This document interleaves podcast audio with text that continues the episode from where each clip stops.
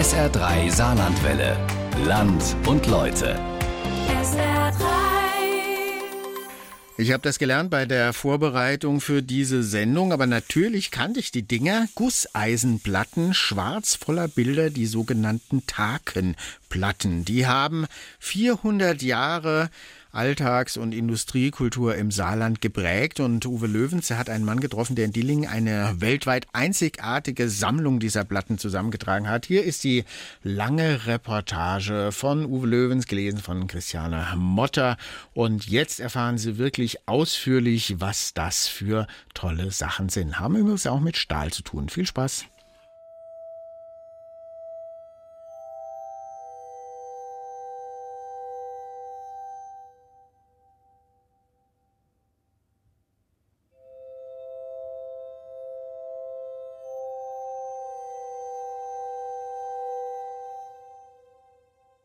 Er ist eindeutig nackt, nur von einem bauschigen Tuch bedeckt, das über Kopf und Schulter geworfen ist und sich um die Hüften schlingt.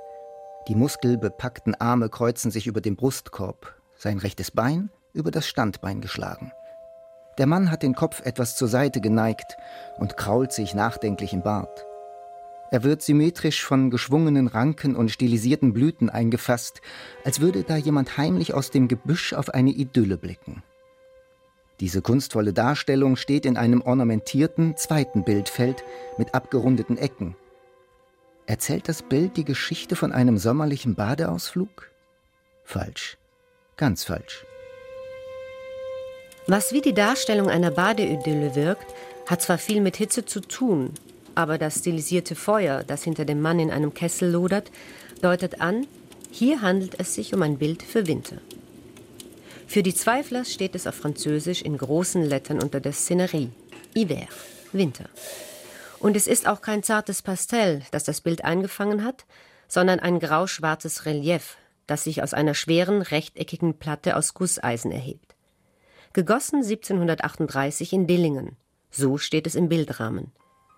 Es ist eine Takenplatte, die in den vergangenen Jahrhunderten im Winter eine Wohnstube wärmte. Eine ruhige Seitenstraße von Dillingen, unspektakuläre Familienhäuser, wenig Verkehr auf der Straße. In der Ferne stehen die Rauchfahnen der Dillinger Hütte. Kaum zu vermuten, dass man im Garten eines dieser Häuser einen bedeutenden kulturhistorischen Schatz bewundern kann. Der Hausherr ist ein in sich ruhender Mann in den 50ern, mit Metallrandbrille, silbrigem Kopfhaar und Bart und er nennt eine schier unüberschaubare Zahl der schweren gusseisernen Tafeln mit Bildmotiven, der Takenplatten, sein eigen. Matthias Krämer, in der Forschungsabteilung der Dillinger Hütte für die Weiterentwicklung der Stranggussanlage zuständig, dürfte der Experte weltweit für Takenplatten sein. Er sammelt sie bereits in der dritten Generation. Sein Großvater, ein Lehrer und Heimatforscher, hat die Sammlung vor 100 Jahren begründet, sein Vater hat sie fortgeführt. Und Matthias Krämer hat diese Familienleidenschaft und die Faszination für die gusseisernen Zeitzeugen beerbt. Also das Faszinierende an den Tagenplatten ist, dass es wie kein anderes Produkt über einen sehr langen Zeitraum, und zwar über einen Zeitraum von über 400 Jahren, die Entwicklung der Geschichte des geistig-kulturellen Lebens in unserer Heimat abbilden. Also sie sind praktisch ein Bilderbuch des Zeitgeistes und ich finde, dass die Tagenplatten ein immens ausdrucksstarkes Produkt unserer Vorfahren darstellt. Es ist ein eisenschweres Bilderbuch, das Matthias Krämer in seinem Garten aufgeblättert hat. Die Platten hängen an der Garagen- und der langgezogenen Gartenmauer, auch um die Rückseite des Hauses, dicht gedrängt, nebeneinander, übereinander, oder lehnen an der Wand. Sie zeigen Wappen, biblische Erzählungen mit Sinnsprüchen oder mythologische Szenen. Auch im Haus sind die Wände mit Takenplatten verziert. Auf rund 500 Exemplare ist die Sammlung inzwischen angewachsen. Nur ein Teil davon befindet sich in Kremers Wohnhaus in Dillingen. Einige werden als Leihgaben in Museen gezeigt, die anderen sind sicher eingelagert. Woher der Begriff Takenplatten kommt, ist nicht wirklich geklärt. Möglicherweise ist er abgeleitet von dem Eifelaner Wort Taken für Stubennische, das auf die rechteckigen bebilderten Gusseisenplatten übergegangen ist. Ganz genau und trennscharf wird die Bezeichnung jedoch nicht angewendet. In unserer Region benutzt man die Bezeichnung Takenplatten für drei Plattenarten. Zunächst einmal bezeichnet man hier auch Kaminplatten als Takenplatten. Kaminplatten, das sind bebilderte Gussplatten, die an der gemauerten Rückwand von Kaminen standen, mit der Bildseite zum Wohnraum. Und die hatten den Zweck, das Mauerwerk vor dem Feuer zu schützen und auch die Wärme so ein bisschen zu speichern und die nach Erlöschen des Feuers abzustrahlen. Als Takenplatten werden in unserer Region auch Ofenplatten bezeichnet. Das sind Bestandteile eines Kastenofens. Das sind so die Nachfolgeaggregate der Kachelöfen. Die eigentlichen Takenplatten, das ist eine Erfindung in unserer Region, und zwar die Takenheizung. Und die Takenheizung ist die erste Art der Heizung, bei der die Wärmequelle nicht in dem zu beheizenden Raum steht. Aber die Wärme vom Herdfeuer über die wie ein Fenster in die Wand eingelassene Takenplatte in den benachbarten Raum ausstrahlt. Eine Heiztechnik, wie sie nur in der Großregion Elsass, Lothringen, Luxemburg, in den südlichen Ardennen, in der Eifel und im heutigen Saarland vorkam. Diese Takenplatten weisen auf der Rückseite Rußspuren auf, ein eindeutiges Indiz für ihre Anwendung. Im Nachbarraum, der zur Wohnstube wurde, waren sie oft von einem ausladenden Holzschrank mit durchbrochenen Türen und Aufbauten eingefasst. So wie man heute ein Ventil des Heizkörpers aufdreht, öffnete man damals die Schranktüren zum Bildmotiv der Platte und ließ die Wärme ungehemmt in die Stube strahlen. Die schmucklose Seite der Platte war dem Feuer in der Küche zugewandt. Bis es soweit ist, lodert das Herdfeuer noch in der Mitte des Raumes. Um es herum spielt sich das häusliche Leben ab. Hier wärmt man sich die Hände an den Flammen, trocknet seine Kleider. Hier kocht man in schweren Kesseln das Mahl und hier schläft man im Rauch der Glut. Welch ein Luxus, als Kamine in die Häuser Einzug halten und das Herdfeuer an die Wand rückt. Und daraus erwuchs die Notwendigkeit, das Mauerwerk mit Hilfe von eisernen Platten vor der direkten Einwirkung der Flammen zu schützen, und man gewann damit einen Wärmespeicher, der auch nach Verlöschen der Glut Wärme abstrahlte. Ohne einen wesentlichen Entwicklungssprung in der Eisenverhüttung wäre das nicht möglich gewesen. Dem Sprung vom schmiedbaren Roheisen zum Flüssigeisen. Also die Takenplatten, sie haben ihren Ursprung in der Mitte des 15. Jahrhunderts als es erstmals gelang, flüssiges Eisen herzustellen. Bis dahin war man lediglich in der Lage, in sogenannten Rennfeuern festes Eisen zu erzeugen, die sogenannte Luppe. Und im Laufe des 15. Jahrhunderts veränderten sich die Verfahren derart, dass man plötzlich in der Lage war, nicht nur festes Eisen, sondern flüssiges Eisen zu erzeugen. Und das äh, gelang in sogenannten hohen Öfen. Die haben sehr große Ähnlichkeit mit unseren modernen Hochöfen, waren allerdings in ihren Dimensionen natürlich viel kleiner. Die hatten eine Höhe von, von sechs bis sieben Metern. Sie standen an Flüssen in wald- und erzreichen Gebieten, wurden in der Anfangszeit sehr oft von Klöstern und von Abteien betrieben. Und die Neuerung, die dazu führte, dass man in der Lage war, flüssiges Eisen zu erzeugen, bestand darin, dass man die Wasserkraft, die man aus den Flüssen zog, benutzte, um die Blasebälge anzutreiben, die die nötige Verbrennungsluft erzeugten. Dadurch stieg die Temperatur in diesen hohen Öfen so weit an, dass man kein festes Eisen, sondern plötzlich flüssiges Eisen erzeugen konnte. Und dieses flüssige Eisen leitete man in Formen, die dann unter anderem auch Takenplatten erzeugten. Über 1500 Grad heiß muss das Eisen werden, damit es sich verflüssigt. Gegenstände des täglichen Gebrauchs, die man vorher unter erheblicher Kraftanstrengung aus der Luppe schmieden musste, konnte man nun gießen und auch in größerer Zahl herstellen. Wenn man so will, ein erster Schritt hin zur industriellen Massenproduktion. Auch die Takenplatten, ob sie nun als Kaminplatten, Ofenplatten oder als Takenheizung ihren Dienst versahen, wurden zu einem Alltagsprodukt, auch wenn ihr Erwerb eine Anschaffung fürs Leben war. Man konnte aber auch ab sofort Kanonen gießen. für die Takenplatten fatal, denn im Dreißigjährigen Krieg wurden viele eingeschmolzen und zu Kanonen verarbeitet. Das macht Takenplatten, die vor 1618 gegossen wurden, zu echten Raritäten. Matthias Krämer hat einige davon. Zum Beispiel eine große Takenplatte, die das Wappen von dem habsburgischen Kaiser Karl V. zeigt, der vor dem Dreißigjährigen Krieg gelebt hat. Matthias Krämer hat allein im heutigen Saarland rund zehn Eisenhütten identifiziert, die Takenplatten produzierten. Im Nordsaarland um Neunkirchen, St. Ingbert, Saarbrücken und Völklingen. Auch in der umliegenden Großregion gab es eine Fülle dieser Eisenschmelzen. Überall dort, wo es ausreichend Wasser gab, genug Holz, um die Hochöfen zu betreiben, und leicht abbaubares, zumeist an der Oberfläche liegendes Erz.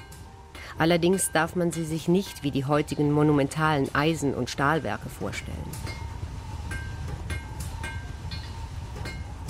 So eine Eisenhütte im 15., und 16. Jahrhundert, die war natürlich sehr übersichtlich. Die bestand aus diesem hohen Ofen, der mhm. stand direkt am Wasser. Mhm. Daneben war eine Holzhütte, eine Hütte, in der die Wasserräder die Blasebälge antrieben. Die mussten ja auch vor der Witterung geschützt werden. Daneben stand eine Überdachung, vielleicht auch eine Hütte, in der die Wasserräder einen Hammer antrieben, um die Erze zu zerkleinern. Also das war von der Dimension her mit einer heutigen Eisenhütte überhaupt nicht zu vergleichen. Es gab ja auch eine Vielzahl von Eisenhütten. Also wenn man sich eine Karte anfertigen würde, in der die Eisenhütten des 15., 16. und 17. Jahrhunderts in unserer Region eingetragen wären, das wäre ein Pulk. Also alle paar Kilometer war zu irgendeinem Zeitpunkt an irgendeinem Fluss, an irgendwelchen Erzvorkommen, wurde ein hoher Ofen gebaut und der wird auch so schnell wieder abgebaut, wie die umgebenden Erzvorkommen erschöpft waren.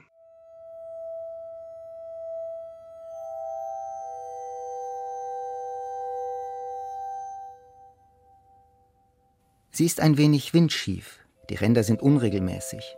Ihre fünfeckige Form erinnert an ein abgeflachtes Hausdach.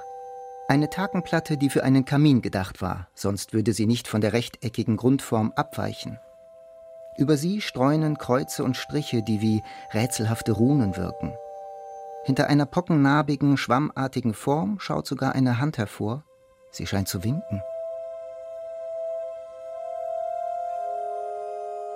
Was wie das Werk eines modernen Künstlers wirkt, der sich in Gusseisen ausgetobt hat, ist in Wirklichkeit das Ergebnis eines Missgeschicks beim Gießen dieser Platte aus der Wallonie. Die Form, in die man das flüssige Eisen goss, war am Boden mit Sand gefüllt, dem sogenannten Formsand. In diesen Sand drückte man das Motiv als Negativform, mit dem man die Takenplatte schmücken wollte. Nach dem Guss erschien es dann als Relief auf der Platte, und der ist bei der Takenplatte mit der Hand wohl etwas schiefgelaufen. Dass man überhaupt auf die Idee kam, Zeichen und später ganze Bilder in den Sand zu drücken und so die Takenplatte zu verzieren, ist einer schlichten Erfahrung der Gießer geschuldet. Die ersten Platten, die man gegossen hat, das waren zuerst glatte Platten. Und man hat sehr schnell gemerkt, dass man keine glatten, ebenen Platten gießen kann, ohne dass die sich beim Abkühlen verziehen und reißen. Und die Gießer haben sehr schnell festgestellt, das kann man vermeiden, wenn man ein Relief einbringt. Man hat dann auf die Holzplatten, die man in das Sandbett eingedrückt hat, hat man irgendwelche Gebrauchsgegenstände angebracht. Kreuze, Rosenkränze, Leisten oder Seile und hat dadurch der Platte ein Relief gegeben. Und mit diesem Relief verschwand dann das Problem, dass die Platten sich beim Abkühlen verzogen. Und wenn gerade kein Seil oder keine Zierleiste, keine Schere oder sonst ein Gegenstand greifbar war, drückte man die eigene Hand in den Formsand. Von dort ist der Schritt nicht weit, die Reliefs auf den Takenplatten künstlerisch zu gestalten. Aus den Formenschneidern, die bis dahin aus Holz Gussformen für Waffeleisen und ähnliches herstellten, wurden Kunsthandwerker, die aus zusammengefügten Holzbrettern Bildwerke schnitzten, die sogenannten Model. Das konnten schlichte Figuren oder Wappen sein, die man im Kombiverfahren mit Zierelementen, stilisierten Blüten und Ranken zu variablen Bildern zusammenstellen und in den Formsand stempeln konnte. Ging bis zu ausgefeilten Bildern und wuchs sich bei den Öfen zu ganzen umlaufenden Bildergeschichten aus. Die Entwürfe dafür entlehnten sie illustrierten Büchern wie der Merian-Bibel oder kursierenden Kupferstichen. Dabei ließen sie Felder frei, in die man Herstellungsdatum und Ort stempelte. Zum Beispiel eine Adam- und Eva-Szene mit Fischbach 1736 oder ein löwenbewachtes Wappen mit Fürstentum Nassau-Saarbrücken-Geislautern.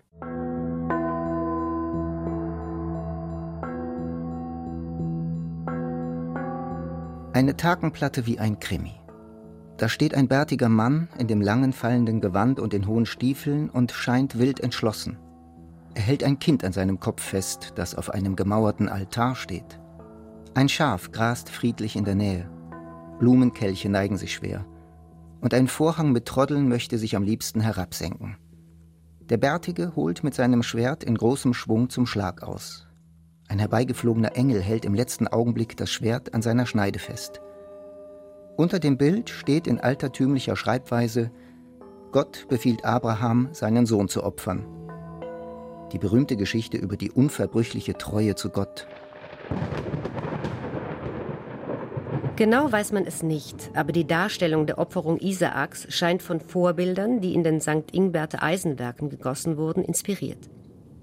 Matthias Krämer hat festgestellt, dass die Vorlieben für Bildmotive von Takenplatten sich regional unterscheiden. Klar, also die Eisenwerke mussten natürlich Bildmotive anbieten, die der Bevölkerung gefallen haben, die den Zeitgeist getroffen haben. Und dieser Zeitgeist war regional sehr unterschiedlich. Und zu Beginn beispielsweise in der Eifel, im Saarland, aber auch in den südlichen Ardennen waren sicherlich die biblischen Motive. Das waren sehr arme Gegenden, arme Leute, die Trost fanden in den Darstellungen von bestimmten Szenen aus der Bibel. Sehr beliebt war zum Beispiel die Hochzeit zu Kana. Das war für die Leute ein ermutigendes Ereignis. Aber es gab auch warnende Motive, zum Beispiel das jüngste Gericht.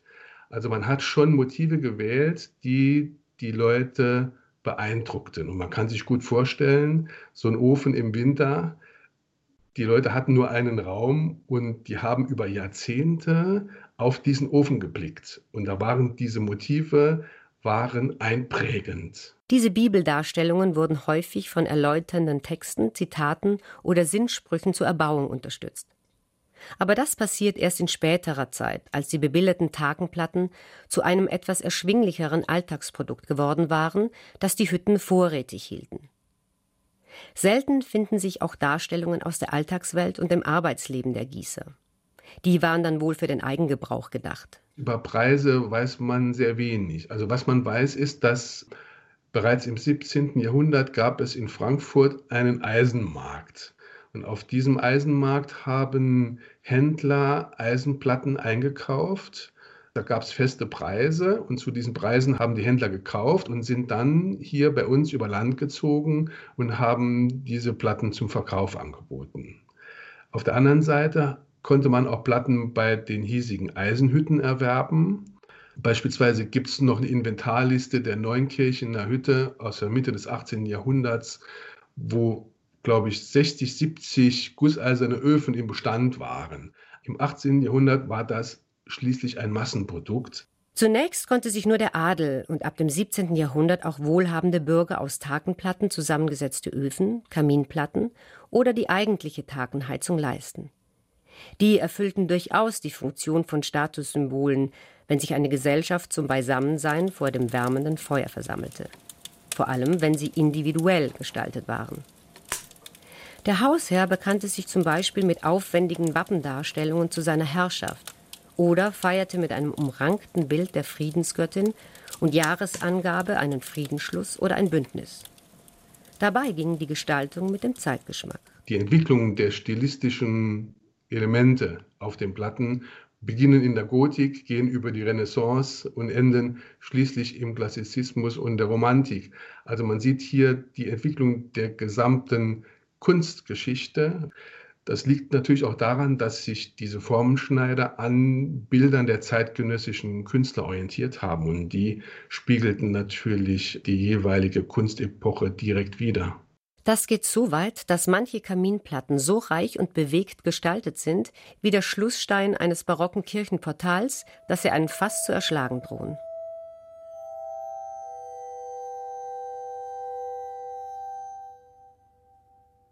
Venus, die Göttin aus der antiken Mythologie, schwebt nackt über den Schaumkronen des Meeres. Ihr langes Haar flattert leicht im Wind. Sie scheint sich gut zu gefallen denn sie schaut unaufhörlich in einen kleinen Spiegel, den sie vor sich hält.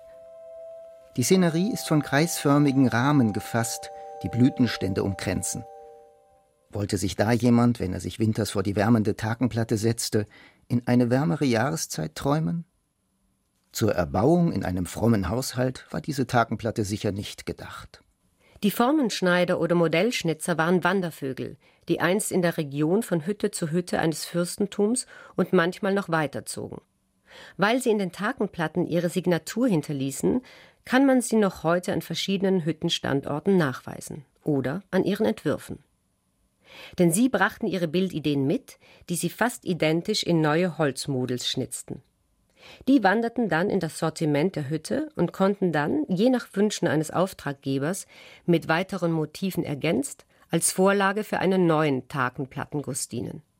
So wie aus einem Setzbaukasten. Deshalb gibt es nicht nur die Darstellung der schönen Venus gleich mehrfach. Und häufig ging man nicht so zartfühlend um wie mit ihr. Die einfachste Modifikation war natürlich, dass man die Größe verändert hat. Also diese ganzteiligen Bildmodeln, die hatten ja eine bestimmte Größe. Und diese Größe war nicht immer die Bestellgröße der Tagenplatte. Wenn die Bestellgröße der Tagenplatte größer war als die Größe des Bildmodels, hat man einfach durch Holzbretter eine Umrandung in das Sandbett gedrückt und hat damit die Platte vergrößert. Wenn die Bestellgröße kleiner war, dann hat man einfach, ohne lang zu überlegen, das Bildmotiv im Sandbett beschnitten, bis auf die Größe, die der Kunde gefordert hat. Es gab auch Veränderungen von Bildmotiven. Dann hat man einfach ein ganzteiliges Bildmodell, was vorhanden war, in das Sandbett gedrückt. Und wenn der Kunde jetzt zusätzlich noch im Bildmotiv ein Kruzifix haben wollte, dann hat man noch das Kruzifix eingedrückt oder wenn er noch einen Rosenkranz im Bildmotiv haben wollte, hat man den Rosenkranz noch eingefügt. Ende des 19. Jahrhunderts kommen die Takenplatten langsam aus der Mode. Die Entwicklung der Zentralheizung, an der man sich bequem und rußfrei wärmen und sogar noch die Temperatur regeln kann, besiegelt ihr Ende. Aber dass sie unverwüstlich sind, erlebt Matthias Krämer immer wieder. Und das ist für einen eingefleischten Sammler wie ihn ein Glücksfall. Denn manchmal tauchen sie in Lothringen oder in den südlichen Ardennen beim Abriss eines Herrschafts- oder Bauernhauses auf. Dann schlägt er zu. Die Takenplatten treffen bei ihm in einem jämmerlich verrosteten Zustand ein. Ehrensache, dass Matthias Krämer sie selbst restauriert. Die Platten waren ja früher in den Kaminen oder als Takenplatte, die waren dann rußgeschwärzt und wir entrosten die manuell, also sie werden nicht äh, maschinell entrostet, weil dadurch das Relief leidet. Und wir haben zwei Aufbewahrungsorte. Der eine Aufbewahrungsort ist ja im Freien, dann müssen wir die Platten mit einem Lack konservieren. Und wenn wir die Platten nicht im Freien aufbewahren, dann werden sie auch geschwärzt, aber nicht mit Lack, sondern mit einer Graphitpaste. Der Lack hat den Nachteil, dass durch die Lackstärke das Relief leidet und die Graphitpaste ist schwarz und sehr dünn. Also man kann, ohne das Relief zu beeinträchtigen, die Platte mit einfachen Mitteln und schnell in einen schwarzen Zustand versetzen. So herausgeputzt wandern die Neuankömmlinge in die Sammlung und bereichern das gusseiserne Bilderbuch um eine weitere Seite. Matthias Krämer hat die größte existierende Sammlung an Takenplatten zusammengetragen.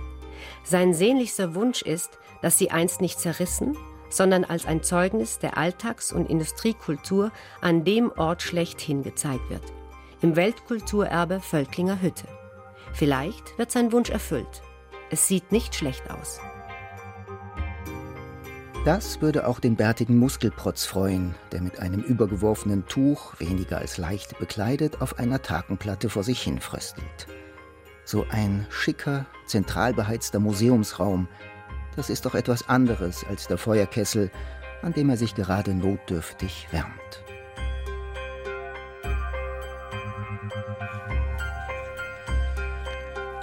Heizung von früher, die Takenplatten. Jetzt habe ich auch was gelernt. Und wenn tatsächlich eine Ausstellung in Völklingen stattfindet, da würde ich hingehen. SR3 Saarlandwelle. Land und Leute. SR3.